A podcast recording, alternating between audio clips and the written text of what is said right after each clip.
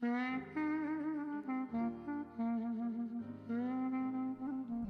chào các bạn, mình là Hà Thái. Ngày hôm nay chúng ta sẽ quay trở lại với những chương tiếp theo của tiểu thuyết Tiêu Sơn Tráng Sĩ. Trên lầu tiêu lĩnh Vừa ngồi yên chỗ, Phạm Thái hỏi Quang Ngọc Có việc gì quan trọng thế, Hiền Huynh? Việc nào đi việc nấy, bây giờ hãy chén đã. Lê Báo cười giòn, hỏi giỡn Phạm Thái. Sư ông giới tiểu chứ?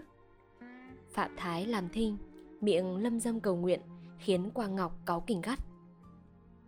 Thôi, Xin thầy tu hãy tạm cất cái lòng mộ đạo của thầy đi, Cho chúng tôi nhờ. Phạm Thái ung dung đáp. Ngu đệ đọc bài kinh sám hối Để cầu nguyện Phật tổ Xá cho anh em mình cái tội Sắp ăn thịt lợn. Lê Báo cười. Chúng mình có sát sinh đâu mà sợ. Còn như ăn thì ai không ăn Không ăn sống sao được. Quang Ngọc khen. Chú bà nói phải lắm Và Phật tổ khi xưa cũng ăn thịt kia mà. Trong Thánh Kinh có chép rằng Vì ăn thịt lợn rừng của một chú tiểu phu kính dâng Mà Phật tổ hóa ở giữa đường. Lê Báo gieo mừng. Ồ, thế thì hay lắm nhỉ? Hôm nay không có thịt lợn rừng. Anh em chúng ta ăn thịt lợn nhà vậy. Cũng là một cách kỷ niệm ngày Phật tổ hóa chứ sao? Quang Ngọc cất tiếng cười vang. Còn Phạm Thái thì chàng có vẻ mặt buồn rầu, nghĩ ngợi, Tâm trí như để đâu đâu. Xong tuy chàng làm ra không tưởng tới ăn uống, Mà chàng ăn rất khỏe, Uống rất nhiều, Có phần gấp rưỡi hai người kia. Khi ai nấy rượu đã ngà ngà say Lê Báo thấy chàng vẫn ngồi ngây như người mất linh hồn, Liền bảo Quang Ngọc Phạm Hiền Huynh, sao hôm nay nhạt nhẽo thế? Hay vì có em đây nên không được vui? Quang Ngọc đáp Phạm Hiền đệ vẫn thế đấy, Càng say càng lì, Chẳng thế đã không nổi danh là chiêu lì Lê Báo cười hỏi, Chiêu là phổ chiêu hay là cậu chiêu đấy? Phạm Thái gật gù đáp, Cả hai rồi chàng khoan thai ứng khẩu đọc. Có ai muốn biết tên tuổi gì? Vừa chẵn 20 gọi chú lì. Năm bảy bài thơ, ngâm lếu láo. Một vài câu kệ, tụng a e. Tranh vườn sơn thủy màu nhem nhuốc, bầu dốc kiền khôn, giọng bét be. Miễn được ngày nào ngang dọc đã, sống thì nuôi lấy, chết chôn đi. Lê báo khen lấy khen để quang ngọc thì cho mày tỏ vẻ không bằng lòng mà cự rằng hay thì có hay nhưng ý chưa được dồi dào lại kém khí phách anh hùng. Vậy xin đại huynh phủ chính cho Hay hơn nữa xin hiền huynh, hiền đệ Mỗi người họa lại một bài Cho bữa tiệc này thêm vui. Lê báo nhanh nhảu đáp Ồ, phải đấy. Quang Ngọc mỉm cười Vậy xin nhường chú ba họa lại còn Ngọc này thì đành thú thực rằng Văn thơ rất kém Địch sao nổi tài chiêu ly. Hiển huynh nhún nhường quá. Nhưng Lê Báo đã cầm thìa gõ vào miệng bát Đọc luôn. Anh Phạm làm như chẳng biết gì. Hỏi anh, anh cứ giả ô ly. Trông thì có vẻ nhà nhân đạo. Kỳ thực gia tuồng, loại xú ê. Thờ thánh ngâm nga, không thiếu vận. Diệu thần nốc cạn, kể hàng be. Đường trai, sao đã lo khi chết? Còn 80 năm, hãy sống đi. Quảng Ngọc cười ngất nhưng Phạm Thái lặng lẽ rót đầy chén rượu mà nói rằng bà chữ loại xú ê thì phải phạt đủ tam bôi. Lê báo chữa thẹn Phạt gì chứ phạt rượu thì ngu đệ không lo lắm Nhưng vận ê của Hiền Huynh khó họa chết đi được. Hiền Huynh cũng xét lại cho ngu đệ được nhờ. Tuy nói vậy mà chàng cũng uống luôn ba hơi cạn, Ba chén rượu phạt. Quang Ngọc bảo Phạm Thái, Thơ Lê hiền đệ tuy không được hay, Nhưng mà có hậu. Hai câu kết thực đã làm cho bài thơ của Phạm Hiền Đệ bớt sái. Còn 80 năm, hãy sống đi. Là phải lắm, Chứ sao lại nói gờ chết chôn đi được? Phạm Thái mỉm cười, Vậy xin phép Hiền Huynh thưởng cho chú ba sáu chén rượu nữa. Lê báo trao mày xua tay. Thưởng với phạt sao lại giống nhau thế được? Họa chăng có phạt Trần Đại Huynh Bà chén về tội không họa thơ thì còn có lý? Phạm Thái hỏi Quang Ngọc. Vậy Trần Đại Huynh nghĩ sao? Chẳng lẽ lại trốn rượu phạt? Hay là thế này này, Câu chuyện tức cười mà Hiền Huynh chưa bao giờ chịu kể cho ngu đệ nghe. Này nhân tiện có Lê Hiền đệ đây. Đại Huynh đem thuật ra, Mà thế vào bài thơ là ổn. Lê Báo vui mừng hỏi, Chuyện gì bí mật thế, Phạm Đại Huynh Chuyện tu hành của một vị sư ông. Quang Ngọc cười đáp, Xin nhị hiền đệ đừng tưởng Quang Ngọc này không làm nổi thơ. Chẳng qua trí ngu huynh còn để cả ở chỗ khác, Có tĩnh tâm mới làm được thơ hay, Chứ làm bậy làm bạ, Chỉ tổ bị phạt rượu. Lê báo thấy Quang Ngọc chế giễu mình Thì tức giận nói bướng Chẳng qua hiền huynh nói khoác Có giỏi cứ họa thơ đi nào Phạm Thái mỉm cười Lại xin phạt Lê Hiền Đệ một chén rượu về tội xúc phạm huynh trường có phải nhị vị đại huynh về bè với nhau để công kích ta chăng? Phạm Thái vẫn tươi cười. Lê Hiền Đệ có lẽ say rượu. Thế Lê Báo có tính lỗ mãng, Quang Ngọc liền giải hòa. Thôi, xin hai hiền đệ, lỗi tại ngu huynh cả. Vậy cố nhiên là ngu huynh phải kể câu chuyện đã hứa. Lê Báo hết giận, vỗ tay reo. Ừ, có thế chứ, nếu không ta bắt đấu võ liền. Mà đấu võ thì ta chấp hai anh một bên Quang Ngọc biết Lê Báo say lắm rồi Liền vui vẻ cười vang nói đùa Lê Hiền Đệ nên để dành lực lượng với võ nghệ có lẽ tối hôm nay phải dùng đến. Bây giờ hãy xin lắng tai nghe câu chuyện khôi hài của Ngu Huynh. Lê Báo cười. Chuyện khôi hài chắc là nhạt thách. Phạm Thái đỡ lời. Thì cứ để Trần Đại Huynh kể đã nào. Quang Ngọc dốc cạn chén rượu đầy rồi nói rằng Ba năm trước đây, một khách trinh phu niên thiếu lang thang trên con đường gió bụi. Chàng ta đi xa cửa, xa nhà tìm trốn chú thân. Cha chàng vừa qua đời, mà lúc qua đời chàng không gặp mặt. Qua đời một cách thảm khốc, đầu bị rời mình ở nơi pháp trường. Lấy báo ngắt lời. Thì cứ nói ngay là bị chém có giản dị hơn không? nhưng thấy Quang Ngọc ngồi yên, cặp mắt đỏ ngầu dữ tợn, đăm đăm nhìn nơi chân trời xa tắp, thì chàng lấy làm sợ hãi, im ngay.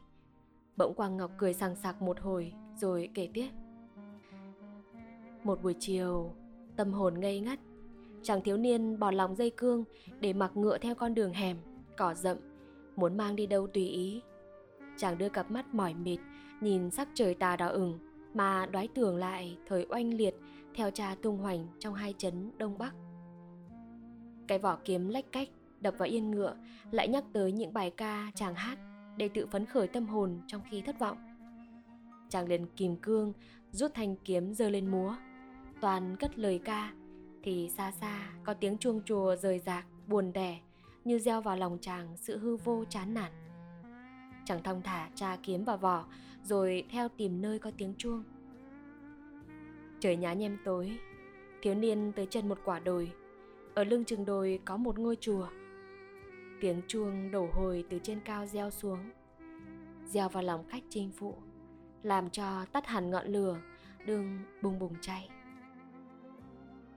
Thiếu niên xuống yên, buộc ngựa ở cửa tam quan. Chờ lâu vẫn không thấy có người ra, mà gọi cửa cũng không một ai thưa. Mãi sau, khi chàng quay đi mới có một nhà sư ở gian phòng trai bước tới người ấy nói mình chỉ là sư bác còn sư cụ thì đi chơi vắng nơi xa chàng liền nhờ sư bác cho ở trú một đêm sáng hôm sau lại xin đi sớm nhưng sư bác nhất định không thuận nói không có phép sư cụ thì không thể tự tiện để khách thập phương ngủ trọ trong nhà chùa được ngôn ngữ cử chỉ nhất là sức vóc của nhà sư khiến chàng trẻ tuổi phải nghĩ thầm Quái, sao đi tu mà hỗn xược, dữ tợn đến thế? Chẳng muốn nói khó, chàng tuổi trẻ lặng lặng xuống đồi ra cửa tam quan. Nhưng, ôi thôi, con ngựa buộc đó đã biến đi đâu mất. Mà lạ nữa, nghe xa xa có tiếng ngựa phi nước đại về phía làng, nội duệ. Chẳng biết kẻ trộm vừa trốn thoát, bực tức út người nhất là từ trên chùa lại ném xuống những tiếng cười mai mỉa. Chàng lộn tiết chạy một mạch lên đồi lại gần sư bác sừng rộ hỏi. Sao người biết ta mất ngựa mà lại cười? Ta cười thì có can dự gì đến ai? Chàng tuổi trẻ mắm môi trợn mắt giọng đe dọa có can dự đến ta. Nếu ngươi không bảo cho ta biết đứa nào bắt trộm ngựa của ta, thì ta thề xin đưa linh hồn ngươi lên nát bàn ngay lập tức. Nhà sư cười ha hà đáp lại. Mi làm như cái nát bàn của nhà mi gần lắm, dẫu sao xuống địa ngục vẫn dễ dàng hơn. Vậy nếu mi muốn xuống, thì cứ việc ấm mờ đứng lại. Chẳng nói chẳng rằng, chàng tuổi trẻ tuốt ngay kiếm ra nhà sư ý chừng đã phòng bị trước, cũng giơ ngay cây búa giấu sẵn trong vạt áo ra. Hai người đánh nhau được một hồi, thì nhà sư biết sức không chống nổi, quay đầu chạy. Chẳng may chân vướng cỏ khô, vấp ngã bổ chừng. Chàng tuổi trẻ liền nhanh nhẹn, dẫm chân lên ngực hắn, rồi dí mũi kiếm vào mặt hắn mà dọa rằng, ai lấy trộm ngựa của ta? Bất giác, nhà sư kêu giống lên tức thì ba chú tiểu lực lưỡng ở nhà trai chạy ra. Chàng tuổi trẻ cả tiếng hét lớn. Nếu chúng mày lại gần, hay kêu cầu cứu, thì trước hết, tao hãy thí cho thầy chúng mày một mũi kiếm đã. Rồi tao giết chết hết chúng mày, như giết một đàn ngoé bọn tiểu thất kinh, quỳ cả xuống lạy van xin công tử, xá cho sư bác. Còn lão sư thì luôn mồm kêu, nam mô a di đà phật, lại ngày tha tội cho bần tăng bần tăng xin thu hết nam mô a di đà phật. Chàng tuổi trẻ lộn ruột vì mấy tiếng nam mô a di đà phật của lão ác tăng. Đã toàn đưa lưỡi kiếm vào cổ hắn, nhưng nghĩ đến con ngựa bị mất trộm, chàng lại thôi. Lê báo vui vẻ dốc cạn chén rượu, rồi vỗ tay reo. Ồ, ngộ lắm nhỉ. Ngô đệ tưởng như trông thấy ở trước mắt một tráng sĩ dẫm chân lên ngực một nhà sư. Gần đấy bà chú tiểu quỳ gối chắp tay van lơn. Thực là một bức tranh linh hoạt của một họa sĩ đời chiến quốc. Phạm thái thì lâm dâm cầu nguyện, có vẻ cảm động xót thương. Mãi sau, chàng mới ôn tồn bảo quang ngọc.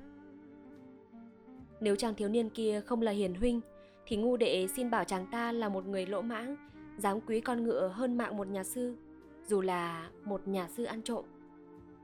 Quang ngọc cười đáp nhưng hắn ta có lấy trộm ngựa của chàng tuổi trẻ đâu. Vậy ai lấy? Không ai cả. Nhà sư sợ hãi thú thực với chàng tuổi trẻ rằng, giữa lúc chàng lên chùa thì sư cụ đi cửa sau vòng ra tam quan, thấy có con ngựa tốt liền mượn tạm vì có chút việc cần. Nhà sư lại mời chàng trẻ tuổi hãy vào nhà nghỉ trong phòng quan cư để chờ một lát nữa sư cụ về. Chàng tuổi trẻ đoán rằng nhà sư muốn cạm bẫy mình để trả thù cho bọ ghét. Nhưng đấng trượng phu ngang tàng, há sợ một sự chi? Và chàng cũng muốn dò xét xem ngôi chùa còn giấu giếm những sự bí mật ghê gớm gì nữa chăng? Vì cứ ngắm cái cử chỉ bất chính của vị sư cụ mượn tạm bằng một cách hơi khác thường để đi chơi đêm, chàng cũng đoán biết rằng chùa này không phải là một nơi tu hành của các bậc đồ đệ tôn sùng đức thích ca chàng bèn theo sư bác vào phòng trai. Tức thì các chú tiểu xuống xít hầu hạ, kẻ lấy thau, người pha nước. Nhưng chàng không dám uống nước, sợ trong đó có thuốc mê. Và lúc nào, chàng cũng nhăm nhăm cầm thanh kiếm, tuốt trần ở tay để phòng ngừa sự phản chắc. Chờ mãi tới cuối giờ tuất, vẫn không thấy gì. Chàng liền đóng cửa phòng tắt đèn đi ngủ. Kỳ thực, chàng vẫn thức, nằm nghe ngóng bỗng vào khoảng nửa đêm, nghe có tiếng ngựa hí. Chàng rón rén đứng dậy, ké mắt nhòm ra kẽ cửa. Thấy dưới ánh trăng, xuông lờ mờ, hiện ra hai cái bóng đen từ chân đồi đi lên. Một bóng nhà sư lực lưỡng, to lớn, và một bóng người thiếu nữ rất yểu điệu, thướt tha. Lê báo vỗ tay cười. Sư cụ hổ mang tối rước gái về chùa rồi. Phạm thái buồn rầu, chắp tay nói nam mô a di đà phật. Nhưng rồi sao nữa thưa hiền huynh quang ngọc kể tiếp.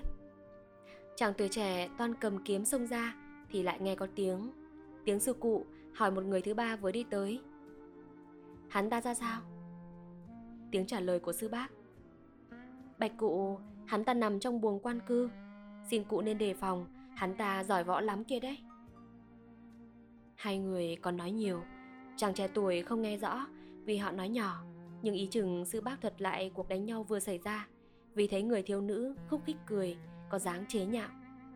Bỗng sư cụ lớn tiếng Được, để nó đấy Ta đây sẵn lòng đưa nó về cực lạc thế giới. Bấy giờ ba người đi ngay sát cửa phòng chàng thiếu niên. Sư bác thì thầm bảo sư cụ Hắn ta ở trong phòng này Nhưng chắc đang ngủ say. Thiếu nữ không biết thích chí điều gì, Vỗ tay cười vang, Cười ngã cả vào cánh cửa phòng, Đến dầm một tiếng. Sư bác vội vàng xua tay bảo, Xe sẽ chứ, Hắn ta thức dậy thì nguy bây giờ. Thiếu nữ vẫn cười, Sư cụ sợ gì thằng nhãi danh ấy, Phải không, bạch sư cụ? Sư cụ được gái khen phồng mũi, Phải, Ái Khanh nói phải, Ngự ấy vị tất đã chịu nổi nửa trùy này Vừa nói vừa dơ ra một cái chùy đồng nặng. Sư cụ lại nói Nhưng Ái Khanh ạ à, Bây giờ ta hãy cùng nhau hưởng cuộc ái ân đã. Thiếu nữ nũng nịu Không Bao giờ sư cụ giết được tên hỗn xược ấy Em mới chịu nghe lời. Tức thì cánh cửa phòng mở toang Chàng tuổi trẻ xông ra Tay múa kiếm miệng thét Có ta đây.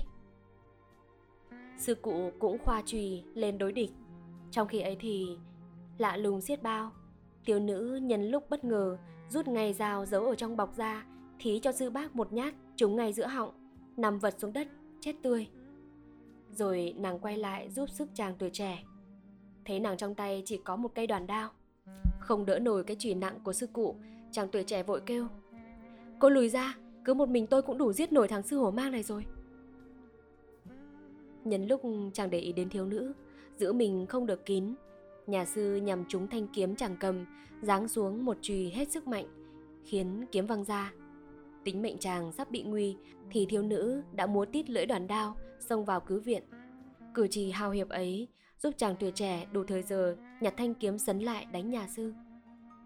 Chàng tức Vì đã bị nhà sư làm mất thể diện Ở trước mặt má hồng Nên chàng dáng hết sức bình sinh Giờ hết võ nghệ ra đối địch. Bởi thế, chẳng bao lâu thiếu nữ nghe thấy chàng thét lên một tiếng rất lớn, rồi nhảy bổ, đâm vào nhà sư một nhát xiên từ ngực sang lưng. Lê Bảo cười the thế.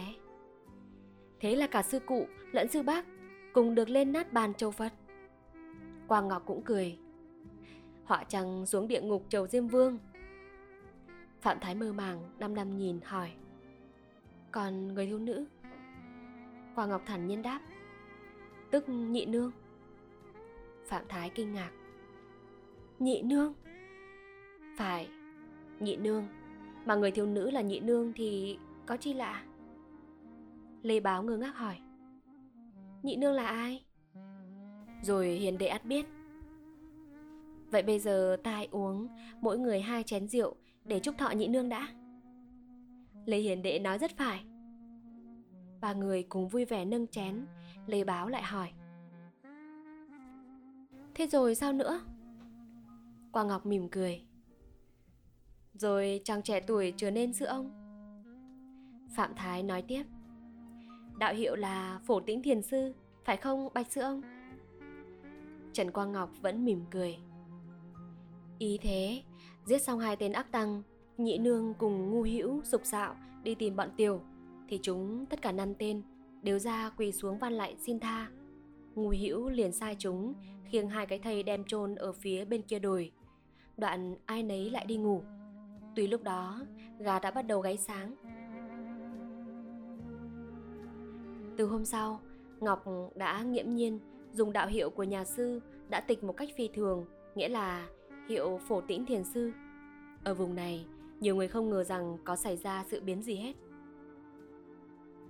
một ít người biết chuyện thì lại làm ngơ vì họ rất ghét, rất sợ lão ác tăng kia, nên biết hắn bị giết, họ rất đỗi vui mừng bởi vậy, ngu huynh đây, nhờ trời, nhờ phật tổ được yên lành mà tu đạo nhiệm màu phạm thái từ nãy vẫn theo đuổi ý nghĩ về nhị nương, tò mò hỏi thế còn nhị nương, nàng không nói chuyện vì sao nàng lại để tên ác tăng kia bắt về chùa.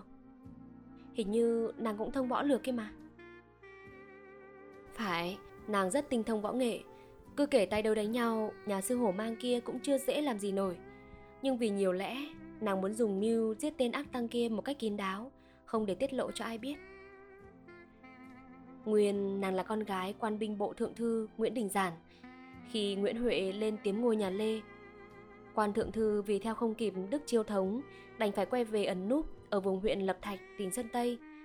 Bắc Bình Vương dụ mãi, ngài ra làm quan không được, liền sai người đến Thanh Hóa bắt nhị nương. Khi ấy mới 15 tuổi, cho vào hậu cung.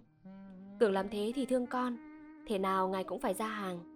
Chẳng dè được tin, ngài dừng dưng như không, cười gằn mà nói rằng con ta không biết chết đi để làm nhục môn hộ nhà ta Ta chẳng vì tình phụ tử nhỏ mọn Mà bảo đại nghĩa đâu Nguyễn Huệ biết không dụ nổi Mới dùng mẹo bắt sống đem về Nguyễn Thượng Thư không chịu khuất mà chết Nhị nương Bên thầy cha không kêu khóc nửa lời Chỉ thì thầm khấn thể với linh hồn cha rằng Thù này xin trả Nhân xin được phép đi đưa đám tang cha Nàng thừa lúc bối rối trốn thoát rồi đi chu du khắp đó đây, tìm đến những chỗ quen thuộc để cầu học nghề võ. Ba bốn năm trời, nàng lần lút trong vùng quê các trấn Nghệ An, Thanh Hóa, Sơn Nam, Kinh Bắc. Cho đến hôm gặp nhà sư hồ Mang, mê cái sắc đẹp của nàng, thả lời trong kẹo. Nàng đã dắt ra tay cự địch, nhưng khốn nỗi, một sự ngẫu nhiên lạ lùng. Tên sư kia lại là người đồng hương với nàng. Sáu năm trước, hắn đã trụ trì ở chùa làng. Hắn dọa nếu không bằng lòng hắn Thì hắn tố cáo tung tích nàng với quan phân phủ từ Sơn Bất đắc dĩ Nàng phải giả vờ ưng thuận Cũng định chờ đêm khuya ra tay trừ khử tên cường bạo hoang dâm cho bạo ghét Ngừng một lát, Quang Ngọc lại nói tiếp. Chính nàng cùng Ngu Huynh đã lập nên đảng Tiêu Sơn. Nàng đã giúp đảng được nhiều việc lắm đấy. Ấy là không kể cái công cứu sống cho Ngọc đây Lê Báo cười sằng sặc. Thế mà hai người không yêu nhau thì cũng lạ. Quang Ngọc buồn rầu đáp. Nói kính trọng nhau thì đúng hơn. Đường lúc theo đuổi công cuộc lớn lao, Còn bụng đâu nghĩ tới ái tình. Và lại xin nhị đệ hiểu cho rằng Mình tuy không thực bụng tu hành song đã nhờ cái áo cà sa để trốn tránh Thì cũng không nên làm nhem nhọ nó Phạm Thái mỉm cười, nụ cười ngờ vực, ngồi im Quang Ngọc lại nói Nàng cũng bảo ngu hiểu rằng khi nào việc lớn xong xuôi đã, hai người mới cùng nhau đi chu du khắp nước Nam như Phạm Lãi, Tây Thi đời xưa. Chứ này còn ở thời kỳ nằm gai nếm mật, nghĩ chi tới hạnh phúc êm đềm của tình ai. Lời vàng ấy, ngô hiệu đây đã khắc ở bên lòng, thì không bao giờ dám sai. Lê Báo bông đùa một câu. Nghĩa là hai anh chị chỉ còn tạm là đôi bạn cầm kỳ để chờ ngày trở nên đôi bạn cầm sắt chứ gì quang ngọc quắc mắt lườm rồi giữ vẻ mặt trang nghiêm chàng nói thôi đã quá dài lời nói chuyện phiếm. Bây giờ rượu đã hầu cạn, nhắm đã hầu tàn. Xin mời nhị hiền đệ đi nghỉ một giấc cho thực ngon. Tối hôm nay, ngô huynh cần đến lòng can đảm, đến hai cánh tay cứng cáp của nhị đệ lắm đấy. Lời nói rắn giỏi như câu hô binh khiến hai người vâng lời ngay.